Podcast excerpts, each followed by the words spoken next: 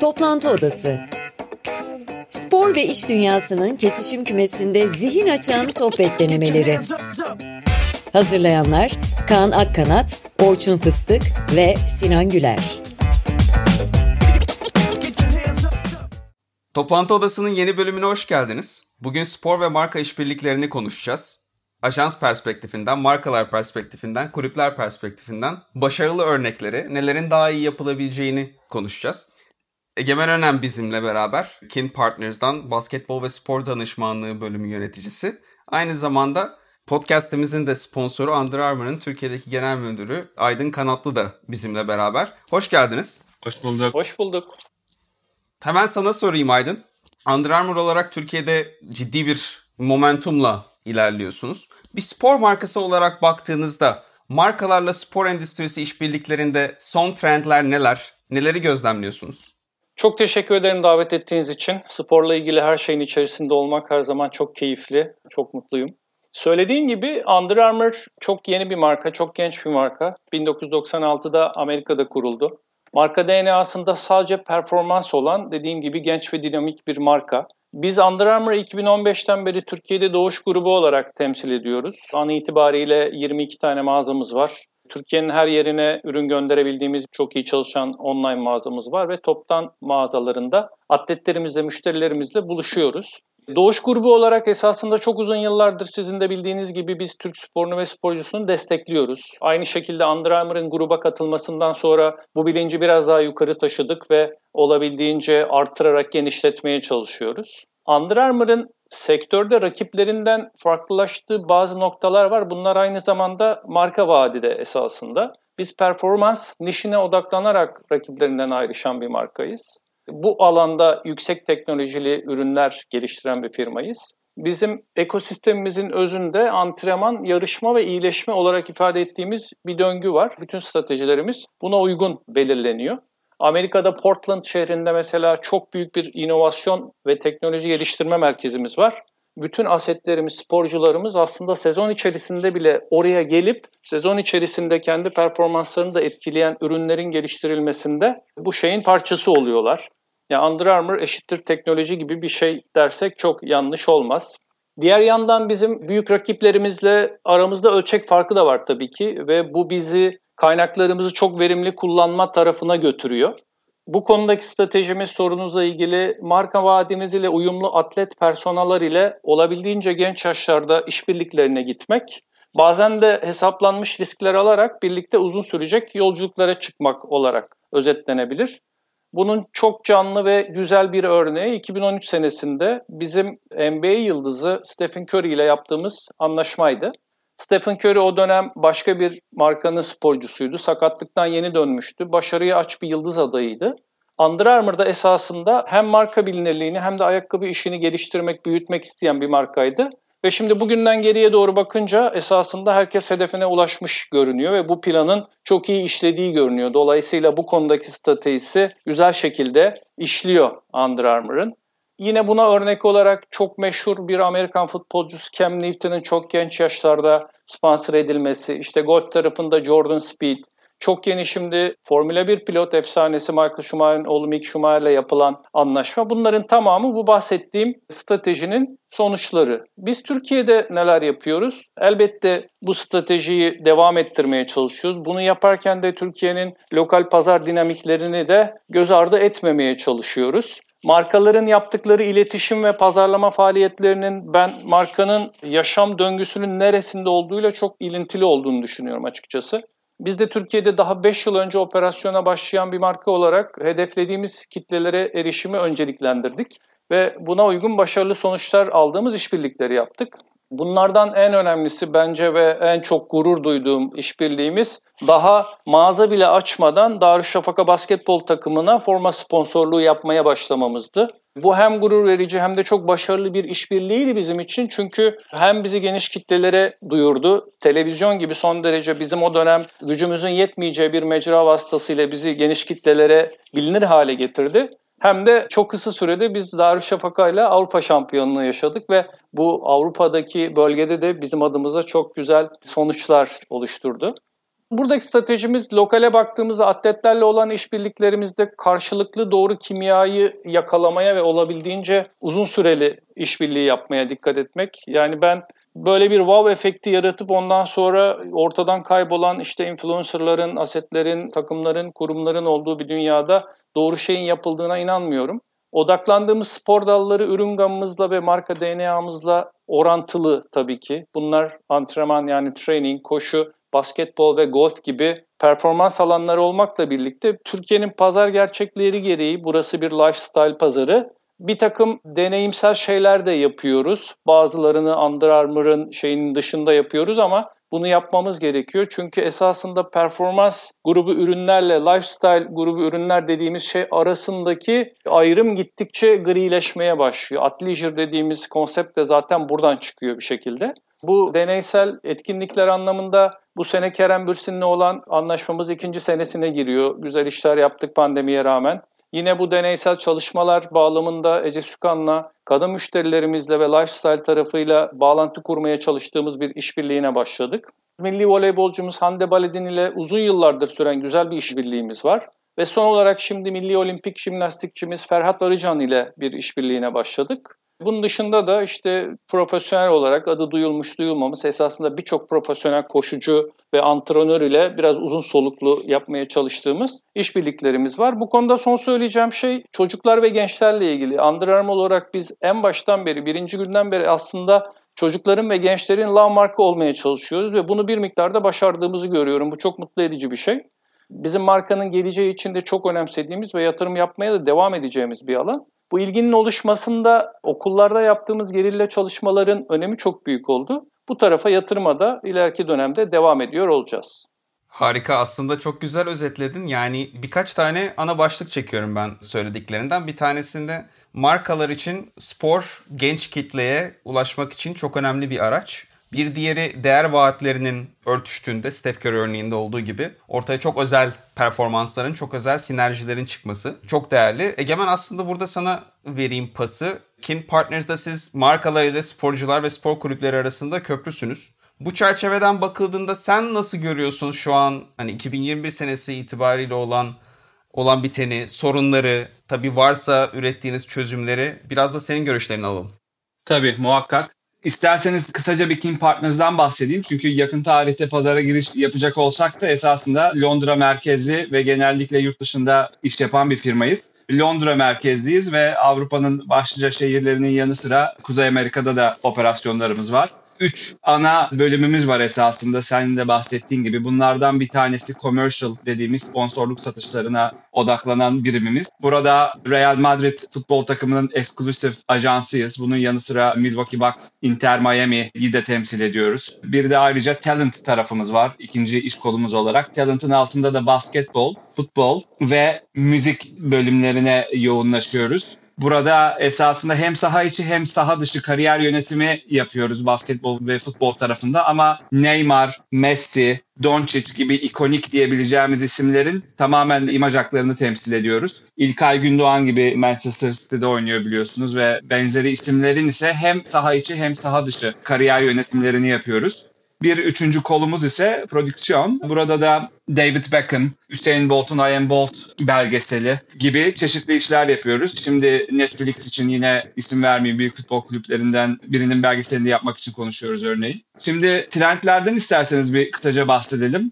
Bence en önemlilerinin başında verinin önemi geliyor. İki taraflı bu. Birincisi bir markadan brief aldığınızda en uygun spor propertisini bulmak için demografik ve coğrafi bazı analizler yapmanız gerekiyor. Çünkü şey devri geçti artık yani bizim genel müdür işte Galatasaray taraftarı biz Galatasaray'a sponsor olmak istiyoruz gibi bir yaklaşım en azından gelişmiş dünyada sponsorluk anlamında kalmadı. İkinci tarafı da verinin kullanımında hem spor propertilerinin ve hak sahiplerinin esasında olabildiği kadar veri toplamaları ve onları takip eden taraftarlarının veya taraftar olmasa da o spor branşına ilgi gösteren kişilerin mümkün olduğunca detaylı verisini toplayarak uygun marka vaadini oluşturması ve onlara en çok hitap edecek markalara düzgün bir teklifle gidebilmesini sağlıyor.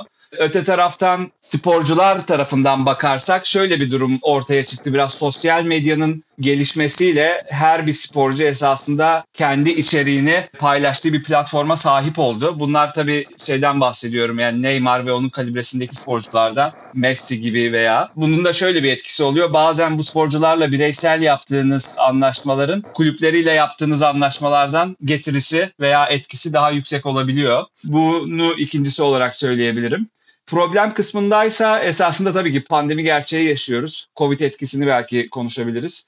Son aylarda esasında epey bir hareketlilik var. Artık herkes daha önünü görmeye başladı. Bu pandeminin etkisi şeyde nispeten daha az oldu. Artık Tier 1 diyebileceğimiz işte Real Madrid'iydi, Milwaukee Bucks gibi NBA takımıydı, Barcelona'sıydı. En premium spor property'lerine etkisi daha az oldu. Çünkü oraya gelecek marka zaten biliyor neyi elinin altına sokacağını.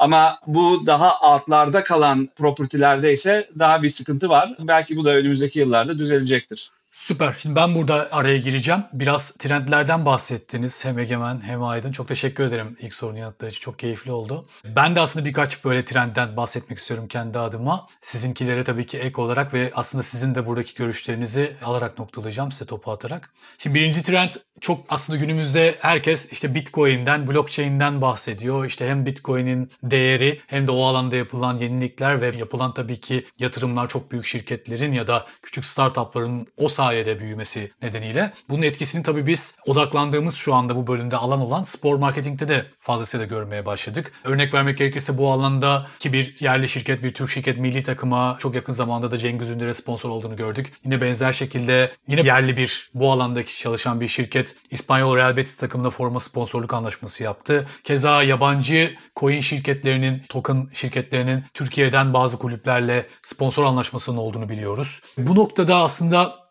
Egemen hani sen birazcık daha bu dünyanın daha fazla içerisindesin. Senin tarafından baktığında burada ilk sözü sana vermek istiyorum. Nasıl geliyor mesela bu tarz böyle yenilikler ve daha neler göreceğiz aslında bu ve benzer gelişmelerle spor dünyasının pazarlamayla birleştiği noktada? Evet tabii şu an sıcak bir konu. Spor pazarlamasının uluslararası alanda gündeminde olan bir konu. Ben hemen bir esasında bunun riskinden bahsedeyim. Biz yani hali hazırda sporcularımızdan birine böyle bir teklif geldi. İlk bakılan şey burada riski. Çünkü çok fazla farklı coin çıktı. İşte NFT tarafından yaklaşanlar var bazı sporcular bir şeyi temsil ettiği zaman şundan emin olmak istiyorlar. Onların isminden dolayı bu alanlara yatırım yapan kişilerin para kaybetmemesi. Tabii bunu da çok fazla garanti edemiyorlar maalesef ama mümkün olduğunca bir arka plan araştırması yapıp bu teklifle gelen kişilerin daha önce yaptıkları işleri düzgün bir şekilde değerlendirmeleri ve söylenilen hedeflere ulaşılacağından emin olmak istiyorlar. İkincisi de yani telaffuz edilen paralar çok ilginç esasında. Siz şimdi bu az önce saydığım sporcularla bir işbirliği yapıp işte bir tokenizing yaptığınızda şöyle bir şey 6 ay içerisinde 15-20 milyon dolar para raise etmekten bahsediliyor dediğim konuya geliyor yine. Yani bunu yapabilecek platformlar var, yapamayacak platformlar var. Dolayısıyla buradaki partneri iyi seçmek gerekir diye düşünüyorum. Benim öncelikli yorumum ajans tarafından bu olur. Çünkü biz her iki tarafı da korumak istiyoruz. Özellikle temsil ettiğimiz sporcuların reputasyonuna veyahut onları takip eden fanlarına herhangi bir kayıp olmamasına özen göstermeliyiz. Süper. Burada ikinci trend ise bahsetmek istediğim aslında yine marketingi göz önüne aldığımız yani pazarlamayı düşündüğümüzde influencer marketing yani influencerları kullanarak aslında sosyal medyada yapılan pazarlama diye adlandırabileceğimiz bir şey. Aslında Aydın Bey biraz buraya giriş yaptı başlangıçta. İşte Kerem Bursin, Ece Süken'la yaptığınız iş ortaklıklarına bahsettiniz. Ama aslında birazcık daha burada Under Armour neler yapıyor ve influencer marketingin sporla birleşmesine nasıl bakıyorsunuz? Aydın burada aslında birazcık sözü sana verip senden de bu alandaki, bu yeni trend noktasındaki yorumunuzu almak isterim. Tabii ki en sevdiğim alan bu benim. Yani pandemi öncesi ve sonrası diye bir şey var artık hayatımızda. Pandemi insanı tercihlerini, yaşam şekillerini değiştirdiği için doğal olarak bizim içinde bulunduğumuz sektör ve diğer bütün sektörler de bundan çok inanılmaz derecede etkilendiler. Bir paradigma kayması yaşıyoruz diyebilirim. O derece büyük bir değişim yaşıyoruz. Spor endüstrisi diğer tüm eğlence endüstrilerinden daha büyük ve her geçen gün daha fazla markaların yatırım yaptığı bir alan. Bunun çok basit bir nedeni var. Aslında markalar kestirmeden sonuca ulaşmak istiyorlar. Neden derseniz taraftar ya da takipçi dediğimiz insanların kulüplerle ya da sporcularla aralarındaki ilişki başka hiçbir alanda olmadığı kadar duygusal bir ilişki. Yani bir şey kalbe dokunuyorsa oradan herkese ekmek vardır gibi bir varsayımsal yaklaşımdı bu esasında. Buna mukabil son döneme kadar bu alandaki yatırımlar konvansiyonel anlamda geniş kitlelerin ilgi gösterdiği takımların sponsorluğu ile potansiyel başarılarla özdeşleşmek olarak formülize ediyordu. Fakat bahsettiğimiz bu pandemi bu alandaki ezberleri de bozdu doğal olarak. Artık markaların seyircisiz oynanan ve enerjisi düşük spor müsabakalarına ve kulüplerine eski yatırım iştahlarının olmadığı bir dünyadayız. Bilirsiniz büyük spor kulüplerinin forma sponsoru olmak için yarışan büyük markalar ve bütçeler vardı eskiden. Bunların hiçbirisi artık masada yok. En büyük kulüplerimiz bile forma sponsoru bulmak konusunda çok zorlanıyorlar. Çok yakinen biliyorum ve takip ediyorum. Siz de eminim bu örnekleri biliyorsunuzdur pazarımızda yaşanan. Şimdi iş ne tarafa doğru gidiyor? Oraya biraz bakınca yani bu değişimin özünde aslında insanların hayat tercihleriyle ilgili yeni gelen mecburi değişimler var. Nedir? İnsanlar artık online dünyada eskiye göre çok aşırı zaman geçiriyorlar ve büyük spor etkinliklerinin iptal edilmesi markaların da müşterileriyle sanal dünyada angaja olacak yeni yol ve yöntemler geliştirmeleri zorunluluğunu getirdi. Yani esas buradaki paradigma değişimi bu. Bu büyük değişim de esasında takım kurum sponsorluklarından bireysel atlet sponsorluklarına kayışı getirmeye başladı. Her şey bunun etrafında şekilleniyor. Bireysel atletler bu işbirlikleriyle aslında markaların iletişim sesi olmak ve müşterilerin marka değerleriyle özdeşleşmelerini sağlamaları açısından çok enstrümental bir görevde burada.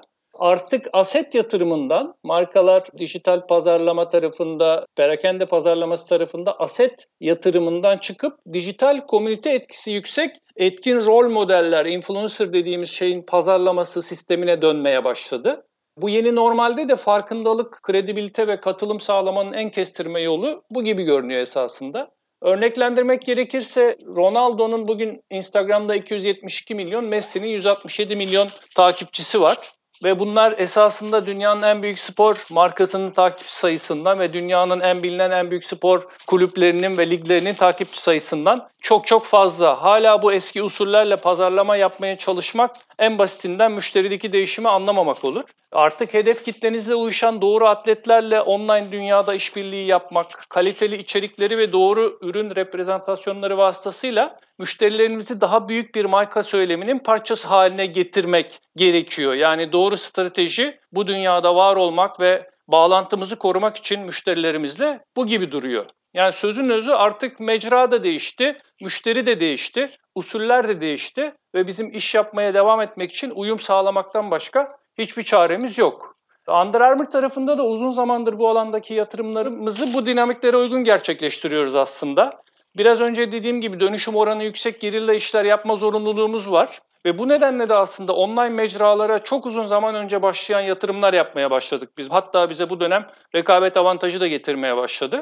Geçtiğimiz sene özellikle çok büyük çıkış yakalayan spor ve well-being aplikasyonlarına biz 6-7 sene önce ciddi paralar harcayarak yatırım yapmaya başladık marka olarak. Connected Fitness diye bir şemsiye kategorimiz var. Bu kategori altında bizim şu anda koşu ayakkabılarımız Map My Run dediğimiz aplikasyonla entegre şekilde üretiliyor. Bu bize neyi getiriyor? Hem müşterilerimizin spor etkinliklerini kaydetmelerini ve rekabet etmelerini sağlıyoruz hem de bir komünitenin parçası olmalarını hissederek hedefimize daha kısa yoldan ulaşmaya çalışıyoruz. Son olarak Under Armour olarak örneğin yine bu stratejinin bir şeyi olarak söylüyorum bunu yansıması olarak. Under Armour olarak büyük futbol kulüpleri sponsorluğu yapmıyoruz. Ama dünyanın en tanınmış genç yeteneklerinden 23 yaşındaki en pahalı futbolcularından Trent Alexander-Arnold'un sponsoruyuz. Yani biz burada şunu yapmaya çalışıyoruz. Trent Arnold'ı rol modeli alan gençler, çocuklar onu akıllarına getirdiklerinde önemli oranda o dünyada Under Armour'da canlanıyor onunla birlikte. Bizim gitmek istediğimiz, bana göre bu işin de gideceği yer biraz burası. Aynı şekilde yine futbol tarafında Memphis Depay sponsorluğumuz var. Burada da hedeflerimiz aşağı yukarı bununla eşit. Burada Aydın Bey esasında çok güzel özetledi. Ben belki yine bir perspektif daha ona eklemek isterim. Öncelikle bunlardan bir tanesi tüketici alışkanlıkları. Artık yani bir maçı baştan sona izleme oranı epey düştü. İşte Netflix'inden bir sürü farklı sosyal medyaya kadar rekabet ediyor ligler veya kulüpler. Dolayısıyla içerik pazarlamasının önemi de yani burada epey işe etki ediyor. Mesajınızı daha kısa zamanda verebileceğiniz platformlar önem kazanıyor. Bunu da Aydın Bey'in de dediği gibi sporcular üzerinden bunu yapmak daha etkili olabiliyor. İkinci bir konu esasında sporcularla yapılan işbirliklerinin etkisinden bahsetmiştik. Bir de oradaki belki bunu ilk soruya da bağlayabiliriz trend kısmına. Orada da özellikle yani daha çok artık enterprise olmuş şirketler değil de bir tık küçük firmalarla yani halka açık olmayan firmalarla yapılan işbirliklerinde aslında bir artık hisse equity play diyoruz. Sporculara artık hisse verme. Bunu yani direkt ben sana şu kadar işte yıllık endorsement ücreti vereceğim. Markamı promote et değil de esasında sporcuyu bunun içine çekecek yaklaşımlar söz konusu. Bunlarda deal'lar şöyle esasında yapılandırılıyor. Bir hisse özellikle startuplarda çok fazla oluyor bu. Atıyorum %5, %10, %15 neyse. Bunun yanına bir royalty fee onun da işte bir projeksiyonu yapılıyor önümüzdeki 5 yıl içerisinde diyelim. Bir yapılacak tüm satışlardan belli bir yüzde alıyor oyuncu. Bunun üzerine bir de belki garanti ücret olabilir. Dolayısıyla bunu da esasında ilk soruya bağlayarak ekleyebiliriz buraya. Süper. Ben aslında son olarak Egemen senden aldım ama tekrar sözü sana verip son olarak senden şu çok son günlerde gene trendlerden bu kadar bahsetmişken en önemli trendlerden bir tanesi de oyun dünyası. işte e-spor dünyası. Biliyorum ki hani siz zaten başta sen de ifade ettin. Neymar'ın da aynı zamanda ajanslığını yapıyorsunuz. Ve Neymar'la Fortnite arasında çok keyifli bir birliktelik diyelim aslında. iş birlikteliği ortaya çıktı. Fortnite yani dünyanın en çok şu anda oynanan ve tercih edilen hype oyunlarından bir tanesi. Birazcık aslında sizin bakış açınızdan da işin içinde de olduğunuz için bu oyun tarafına nasıl baktığınızı bu örnek üzerinden yani bu Neymar Fortnite üzerinden dinlemek isterim. Daha geçen gün bir şey okudum. Sözü sana vermeden onu da söyleyeyim. FIFA 2020 yılında tabii ki bu seyircisiz ortamdan işte hepimiz bahsettik Covid ortamından ötürü gerçek maçlardansa FIFA 2020 oyunundan daha fazla gelir elde ettiğini açıkladı. Dolayısıyla oyun tarafı gerçekten çok önemli bir kalem haline geldi. Hem kulüplerin hem işte genel regülatörlerin bakış açısı ve bütçesi açısından. O yüzden hani bu örnek üzerinden bu Neymar Fortnite işbirliği açısından örneğiyle bu tarafa nasıl baktığını son olarak sana soracağım. Sonrasında yavaş yavaş kapatırız. Tabii ki. Biz birçok oyun yapımcısı firmayla çalışıyoruz esasında. Onların da izledikleri yöntem genelde bu sporcular üzerinden ilerlemek. E, Neymar özellikle çok çekici geliyor bu oyun firmalarına. Çünkü Neymar'ın bilinen bir oyun tutkusu var. Ama gaming tarafından genellikle bakarsak esasında oyun oynayan grup, topluluk, spor, müzik ve film dünyasının ortasındaki çok büyük bir kesişim kümesi. Dolayısıyla oyun develop edenler de bunu değerlendirmeye çalışıyor. Örneğin yani işte daha önce Fortnite'ta Iron Man, Batman vesaire yer almıştı. Bir de geçtiğimiz yıllarda Amerikalı rapçiyle 5 tane konser yapılmıştı, sanal konser. Dolayısıyla Epic Games bunu iyi yapan, bu kesişim kümesini iyi kullanan bir firma.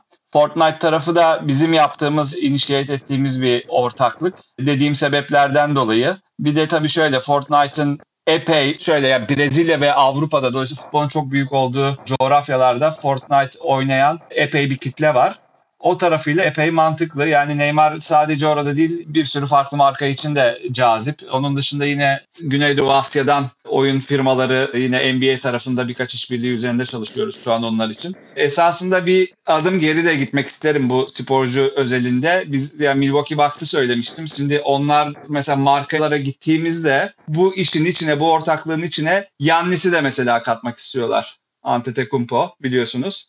Dolayısıyla hakikaten bu sporcuların çekiciliği markalar için epey artmış vaziyette. Çünkü onların yarattığı etki dediğim gibi takımlarıyla yapılacak ortaklıktan daha fazla olabiliyor. Harika. Son olarak da biz geleneksel olarak konuklarımıza tanıklık ettiğiniz en unutulmaz spor anını soruyoruz. Aydın seninle başlayalım. En unutamadığım spor anları çok fazla var. 2012'de olimpiyatları izlemiştim Londra'da. Bizim atletleri sonu kötü bitse de maalesef. O çok unutulmazdı. Sonrasında başta da söylediğim gibi sponsorluğunu yaptığımız Darüşşafaka basketbol takımının Avrupa Kupası'nı kazanması ve o maç burada oynadığımız Lokomotiv Kuban'la olan maç çok unutulmazdı ve yine beni çok heyecanlandıran şeylerden bir tanesi de yaklaşık 2005 senesiydi galiba. NBA'in açılış maçını seyretmiştim. Miami'de Miami Heat, Shaquille O'Neal'i seyretmiştim. Onu unutamıyorum. Egemen sen? Ben de iki tane söylemek istiyorum. Bunlardan biri esasında şahit olmadığım bir spor anı. O da 96 yılında Efes Pilsen'in Koraç Kupası'nı aldığı maç. O maalesef uyuyakalmışım. Öyle bir basketbol sevgisi ki babam uyandırdı. Gel Efes şampiyon oldu diye. Bunu hiç unutamıyorum. Şanslıyım. Bir sene sonra da Efes Pilsen altyapısında oynamaya başladım. Güzel bir anı. İkincisi de sanırım 2010 Dünya Basketbol Şampiyonası'nda İstanbul'da yapılan Türkiye ve Sırbistan arasındaki yarı final maçı. Meşhur. Kerem'in turnikesiyle aldığımız maç. Bu ikisini sayabilirim. Şahane. 2010 Dünya Kupası'nı Kerem Tuncay'ın turnikesini her bölümde şu ana kadar anıyoruz. Bu üçüncü bölüm oldu ve her bölümde bir şekilde konu dönüp dolaşıp oraya geliyor. Basketbol Abi şöyle o dönemde Basketbol Federasyonu'nda çalışıyordum. Organizasyonu yapan ekibin içerisindeydim. Ve ayrıca sanırım yani böyle tüylerim hala da düşündükçe diken diken oluyor. Çünkü bayağı çaba, emek sarf ettiğimiz de bir organizasyondu. Evet. İnşallah ileride görürüz yine benzer anları Türk basketbol adına. İnşallah. Yerine yeni turnikeler koyabilmek dileğiyle evet. diyelim. İnşallah. Çok teşekkürler.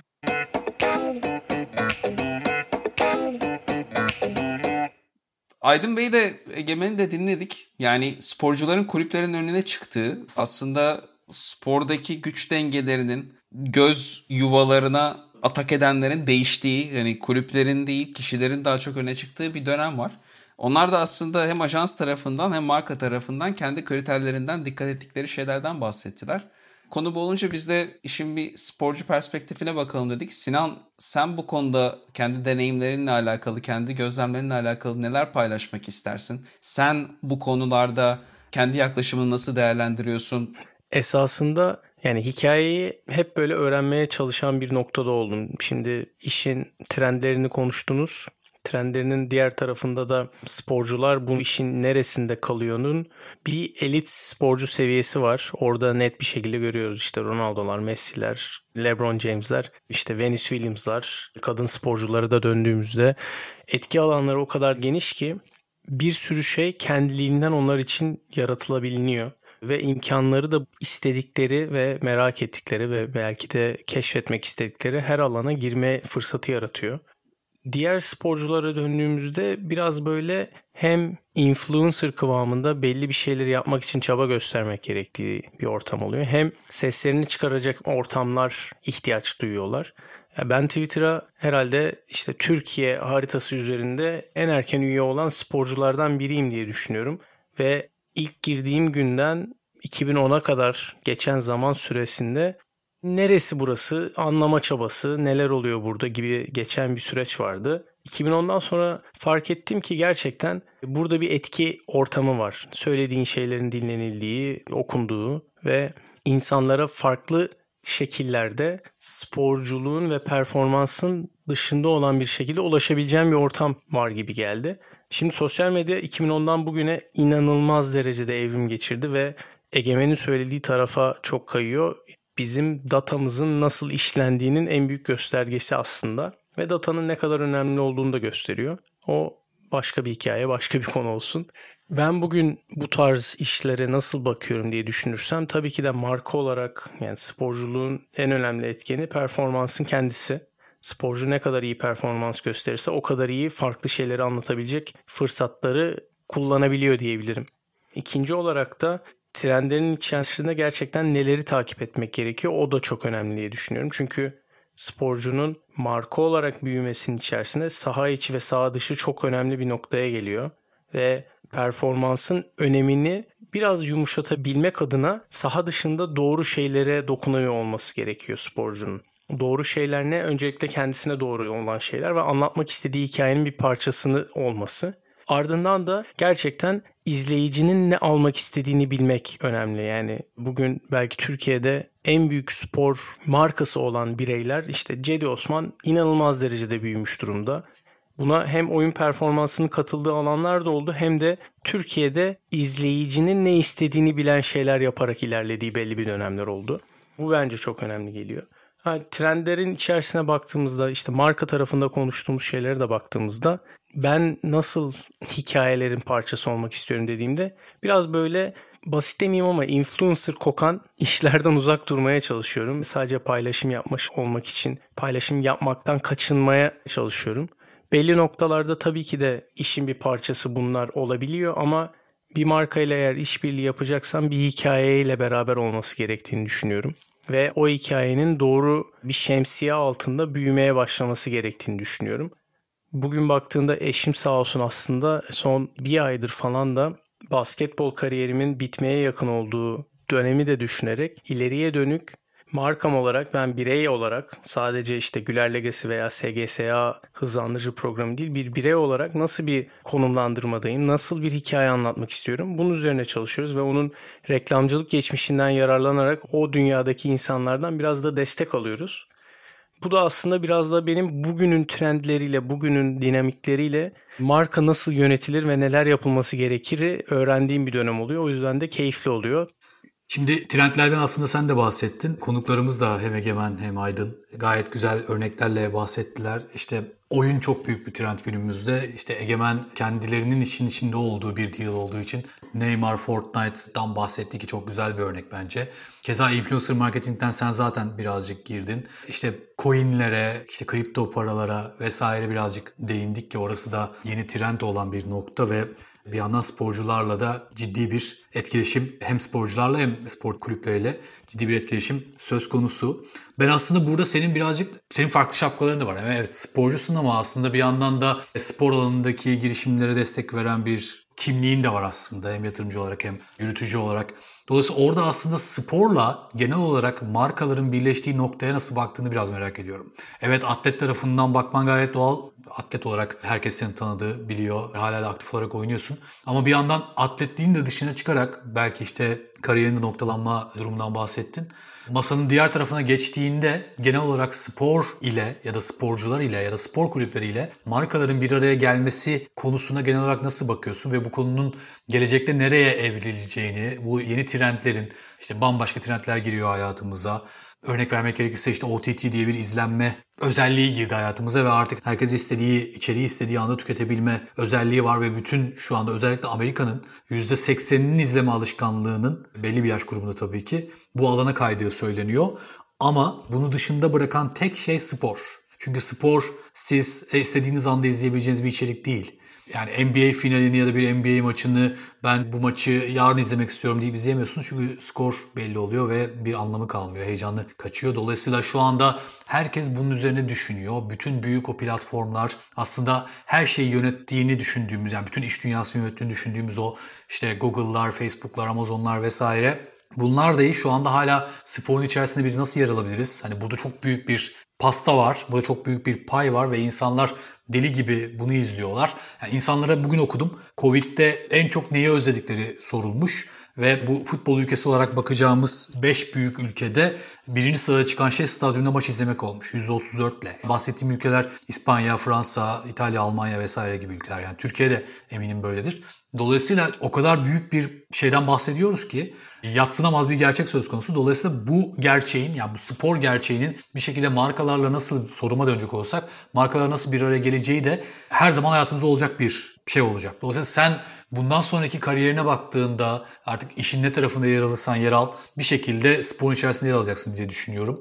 Yönetici de olsan, yatırımcı da olsan vesaire. Dolayısıyla burada senin bu metrikleri ve gerçekleri de göz önünde bulundurarak ve tabii ki trendleri de, geleceği de sporun marketingle, pazarlamayla ve markalarla nasıl bir arada yer alacağını düşündüğünü merak ediyorum aslında. Öncelikle zaten sporun büyüklüğü ve işte kaçınılmazlığından biraz bahsettin. Özellikle canlı sporun şu an için bir yere gitmediği noktada izleyicinin ona ne zaman ulaşacağı ya da nasıl ulaşacağı çok daha önemli bir hale geliyor. Söylediklerin içerisinde benim net gördüğüm bir şey var. Girişimci de olsan, sporcu da olsan, spor kulübü de olsan markayla işbirliği kurmak istediğin noktada anlatacağın hikayenin farkında olman gerekiyor. programın içerisinde dinlerken Daçka'dan hikayeler dinleme fırsatı buldum. Sporcu olarak da izleme fırsatı olduğum zamana denk geldiğinden dolayı farklı şekilde heyecanlandırıyor ama Daçka'nın anlattığı bir hikaye var. Okul olarak da kurum olarak da ve markalarla işbirliği kurarken hem markalara bunu anlatabilme fırsatı yakalıyor hem de hangi markalara gideceğini biraz farkına varabilecek şekilde ilerliyor. Yani her marka Daçka ile işbirliği kurmuyor'nun bir sebebi olmalı ya da hangi markalar neden Daçka ile işbirliği kuruyor'nun bir sebebi olmalı. Esasında biraz daha pozitif bir şekilde kurmam gerekirse. Bunu aslında yaratmak önemli bir kültür. Sadece okul olarak değil ama kulübün de yarattığı bir kültür var işin içerisinde.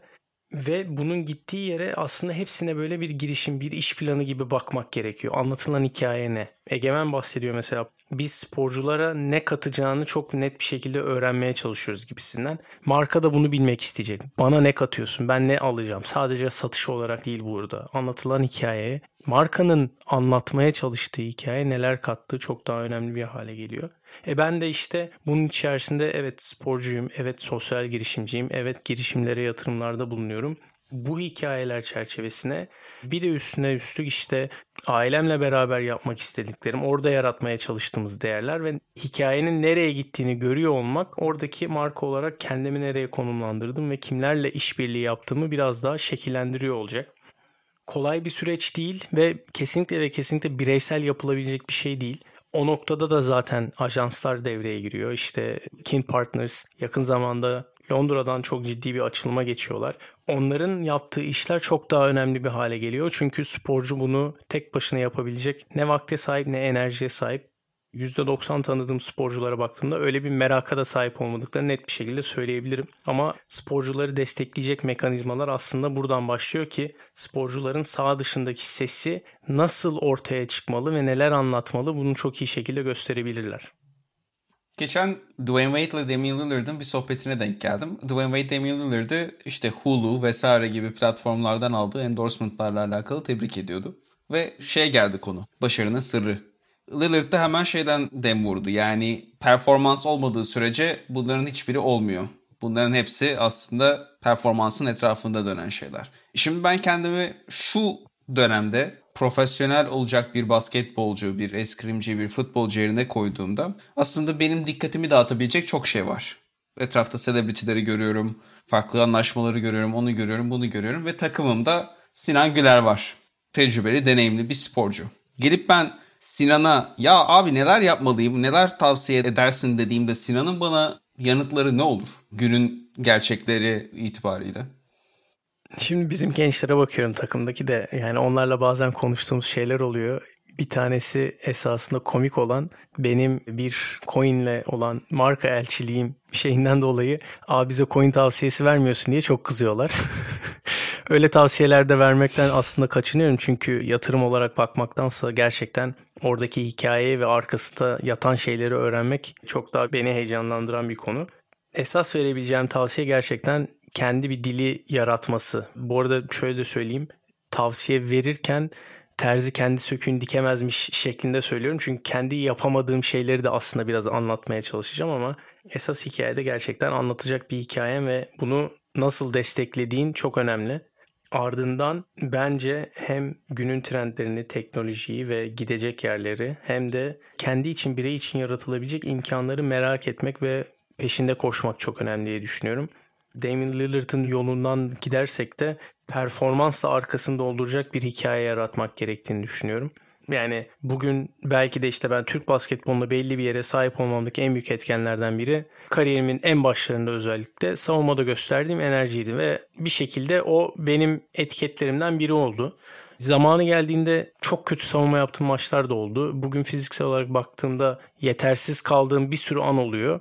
Ama her zaman bir şekilde onun etiketiyle ben kariyerimde bir yerlere gelme fırsatı yakaladım. Şimdi de Türkiye'de aynı şeyleri farklı oyuncularda, daha genç oyuncularda çok net bir şekilde görüyorum. O yüzden performansın arkasını doldurduğu, performansın peşinde gelen bir hikayeyi anlatmak ve onu yaratmak gerçekten çok daha kolay oluyor bir sporcu için. Bir de gerçekten özgün olmak çok önemli. Kendin olmak çok önemli diye düşünüyorum. Marka olarak hikayeleri yaratmakta. En büyük problemlerden bir tanesi bence yurt dışında gördüğümüz haliyle sporcuların yurt dışında kulüplerin öne geçebildiği ortamı düşündüğümüzde Türkiye'de bu çok mümkün değil. Özellikle kökleşmiş kulüpler sporcularının kulüp adıyla anılmasını çok daha benimsiyorlar, çok daha seviyorlar diyebilirim. Bu noktada da o zorluklar içerisinde de mücadeleye ve doğru performans göstermeye ve kendilerini yukarıya çıkaracak şekilde sağ içi ve sağ dışı bir duruş sergilemeleri önemli olacak. Geçen bölümde unutamadığımız spor sesi anlarını konuşmuştuk kendi aramızda. Gelin bu bölümde de spor kulübü, sporcu ya da marka iş ortaklıklarını konuşalım. Sinan seninle başlayalım.